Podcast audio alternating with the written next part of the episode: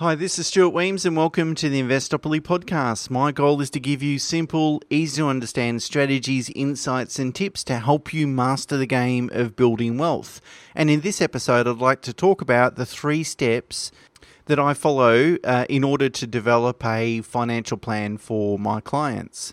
Uh, now, a few weeks ago, I released a podcast episode about uh, or talking about the thing that I think stops uh, people from making the most of their financial opportunities, including r- investing regularly.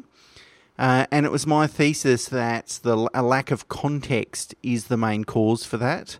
Uh, so that is having a long-term plan provides you a, a, enough context for measuring decisions against, and therefore you know avoiding making the wrong decision at the wrong time, investing in the wrong assets, uh, those sorts of things. Like it's very difficult to really work out what investments you should make and when if you don't know where you're heading and you and how to get there. I mean, again, the analogy that I used in that uh, podcast episode was going was like going and asking someone for directions, but without disclosing your destination. It's just impossible for people to uh, give uh, directions in that case. So. A financial plan will really give you a long term financial strategy, will really give you that context for measuring those decisions. Now, over the past two decades, I have developed and refined a, a three step process for uh, developing a, a, plan for a client uh, and found that this sort of discipline and logical approach uh, helps us develop very uh, effective and efficient evidence based strategies. And that's what I want to talk about these three steps. Okay, so let's, of course, let's start with step number one, should be no surprise. Uh, so, step number one is developed develop your strategy at a high level first.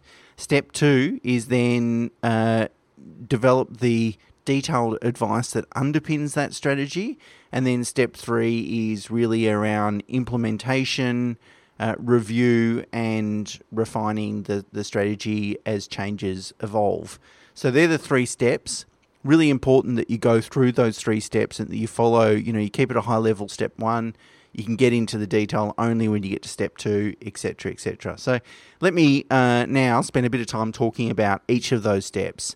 So as I said, the step number one is develop a high level strategy.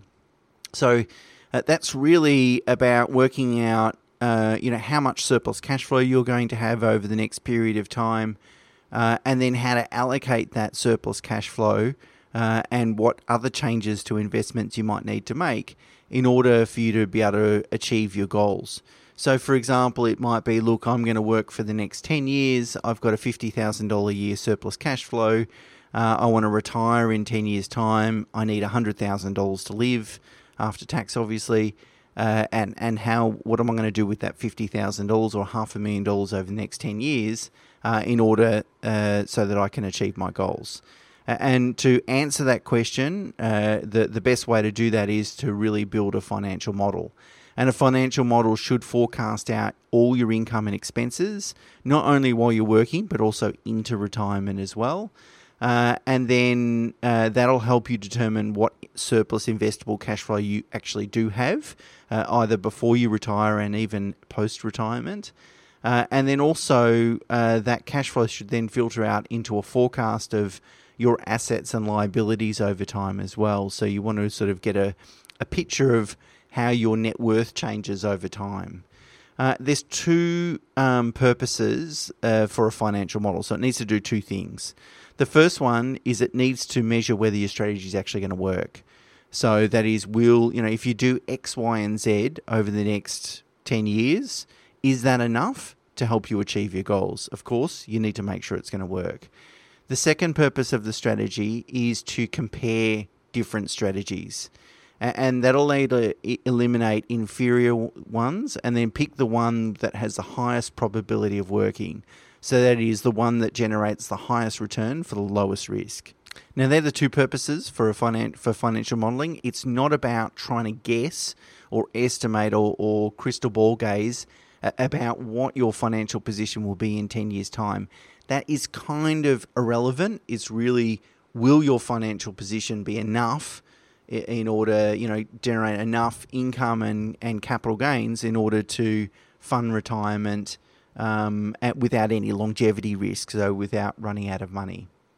Now, it's true that financial modeling, uh, to, to financial model a client strategy, is sort of part art, part science. The science bit is the Excel skills and the technical skills and the tax and investment knowledge and so forth. Uh, that you can, I was going to say easily replicate. Probably not that easy, uh, but but you can replicate it. The art bit is the is the experience, the experience of developing hundreds, thousands of strategies over a long period of time allows you to work out what strategies are going to work best in what scenarios and what circumstances, uh, and also what risks to avoid as well. So it's true that realistically, most people that are listening to this podcast probably aren't going to have enough uh, skill uh, to in order to develop or, or financially model out their strategy, uh, but also and probably most importantly, not enough experience to do it as well. But I thought it was important to still talk through, you know, what is the process in order to develop a, a, a good, robust strategy. Um, so that you've got a sound understanding of that. And then if you do go and see a financial planner and they don't go through this process, uh, I think it's a bit of a red flag. Now, remember, once you've built your um, financial model, it's then about working out okay, which asset classes I'm going to hold my wealth in. So, either which investments uh, that I currently hold do I need to divest of uh, for a variety of reasons, uh, and the most important one could be underperformance.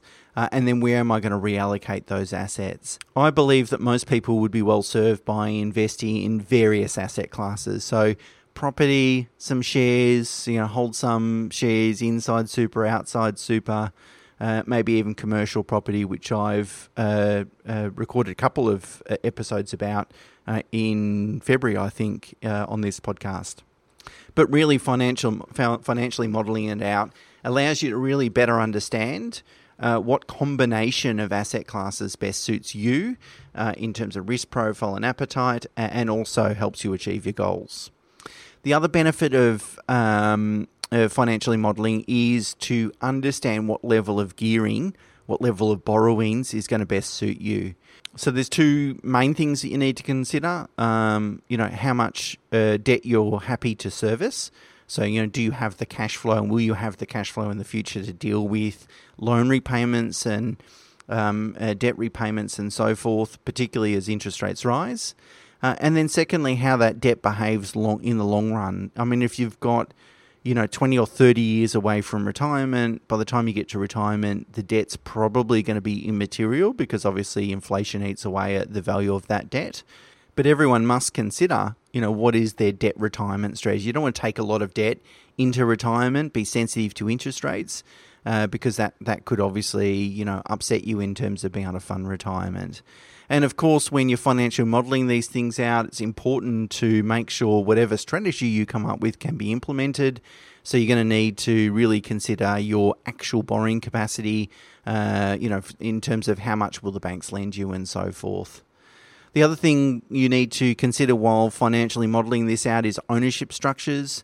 You know, once you've worked out your cash flow and then you've worked out what sort of asset classes you want to invest in, that then typically, or that information typically helps then inform you uh, about sort of what ownership structures you might want to put those assets in, uh, and you can model those things out. Um, some things, common considerations that you're going to need to take into account is income tax payable over your lifetime. So that's not only sort of how does the asset behave from a taxation, income taxation perspective while you're working, but also in retirement. Land tax if you're uh, investing in property, capital gains tax if your strategy requires selling down assets, uh, or there's a risk that you'll need to sell down assets. Uh, of course, current and, and future projected cash flow, you want to make sure that you're able to you've got enough money to live, uh, borrowing capacity, asset protection, those sorts of things will help sort of determine uh, what are the best ownership structures.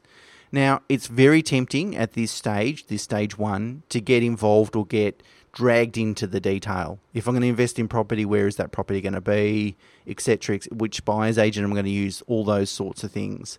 Um, it's really important to not get da- dragged down into the detail. Keep it high level what you really want to work out is okay, when am I going to retire? How much money do I need to fund retirement? And what are the, the steps that I need to take over the next X number of years in order to uh, make that goal a reality? So it might be I need to invest in a couple of properties, maximize super contributions, make some regular share investments, etc., um, etc. Et That's what you want to develop. That that sort of high level strategy at this first step. If you get bogged down into the detail, you'll likely confuse yourself. You'll end up going around in circles, and you'll end up probably developing the wrong strategy. So really, that step one, number one, is the high level detail. Okay, so now once you've completed that first step and you really do understand what your long term strategy looks like at a high level, you then need to develop the detail that underpins that strategy. And the first, um, or, or the, you know, the most important part of that is really to work out what sort of methodology or philosophy that you will adopt in, in order to help you um, implement that strategy. Anyone that's a regular listener to this podcast will understand that I constantly bang on about using evidence based investment methodologies. Uh, and that's because I believe that using evidence based investment methodology reduces your investment risk significantly. You know, if I can point to a whole body of evidence that says if you follow these rules, if you want to invest in shares or property or whatever it might be, uh, and if you had to follow these rules for the last 30 years, here's the results. Here's what the results would have been, and the results are good uh, well, then why go and reinvent the wheel or take the risk that you're going to adopt a methodology that isn't backed by that evidence? So, when it comes to investing in shares, you're going to need to think about what sort of methodology do you want to adopt. Will you adopt that evidence based approach? Will you try and pick shares yourself or use a stockbroker? Will you try and pick active fund managers to try and beat the market, etc., etc.? when it comes to investing in property? Are you going to try and find this next growth suburb or growth corridor and get in early? Uh, you know, it, it, hopefully you, you hear the skepticism in my voice there. Or are you going to use a rules based approach to invest in property? Uh, my book, Investopoly, which obviously this is the name of the podcast, but really goes through all those evidence based methodologies uh, that, that I adopt uh, personally and professionally uh, so if you need to know more, you can obviously uh, reach out in regards to that. You're going to need to think about, you know, what to do with your super. You know, everyone's forced to invest in super. Uh, self-employed people aren't necessarily, but should uh, still invest something in super each year. So you're going to need to work out, you know, wh- where's your super invested and is it working hard for you and so forth.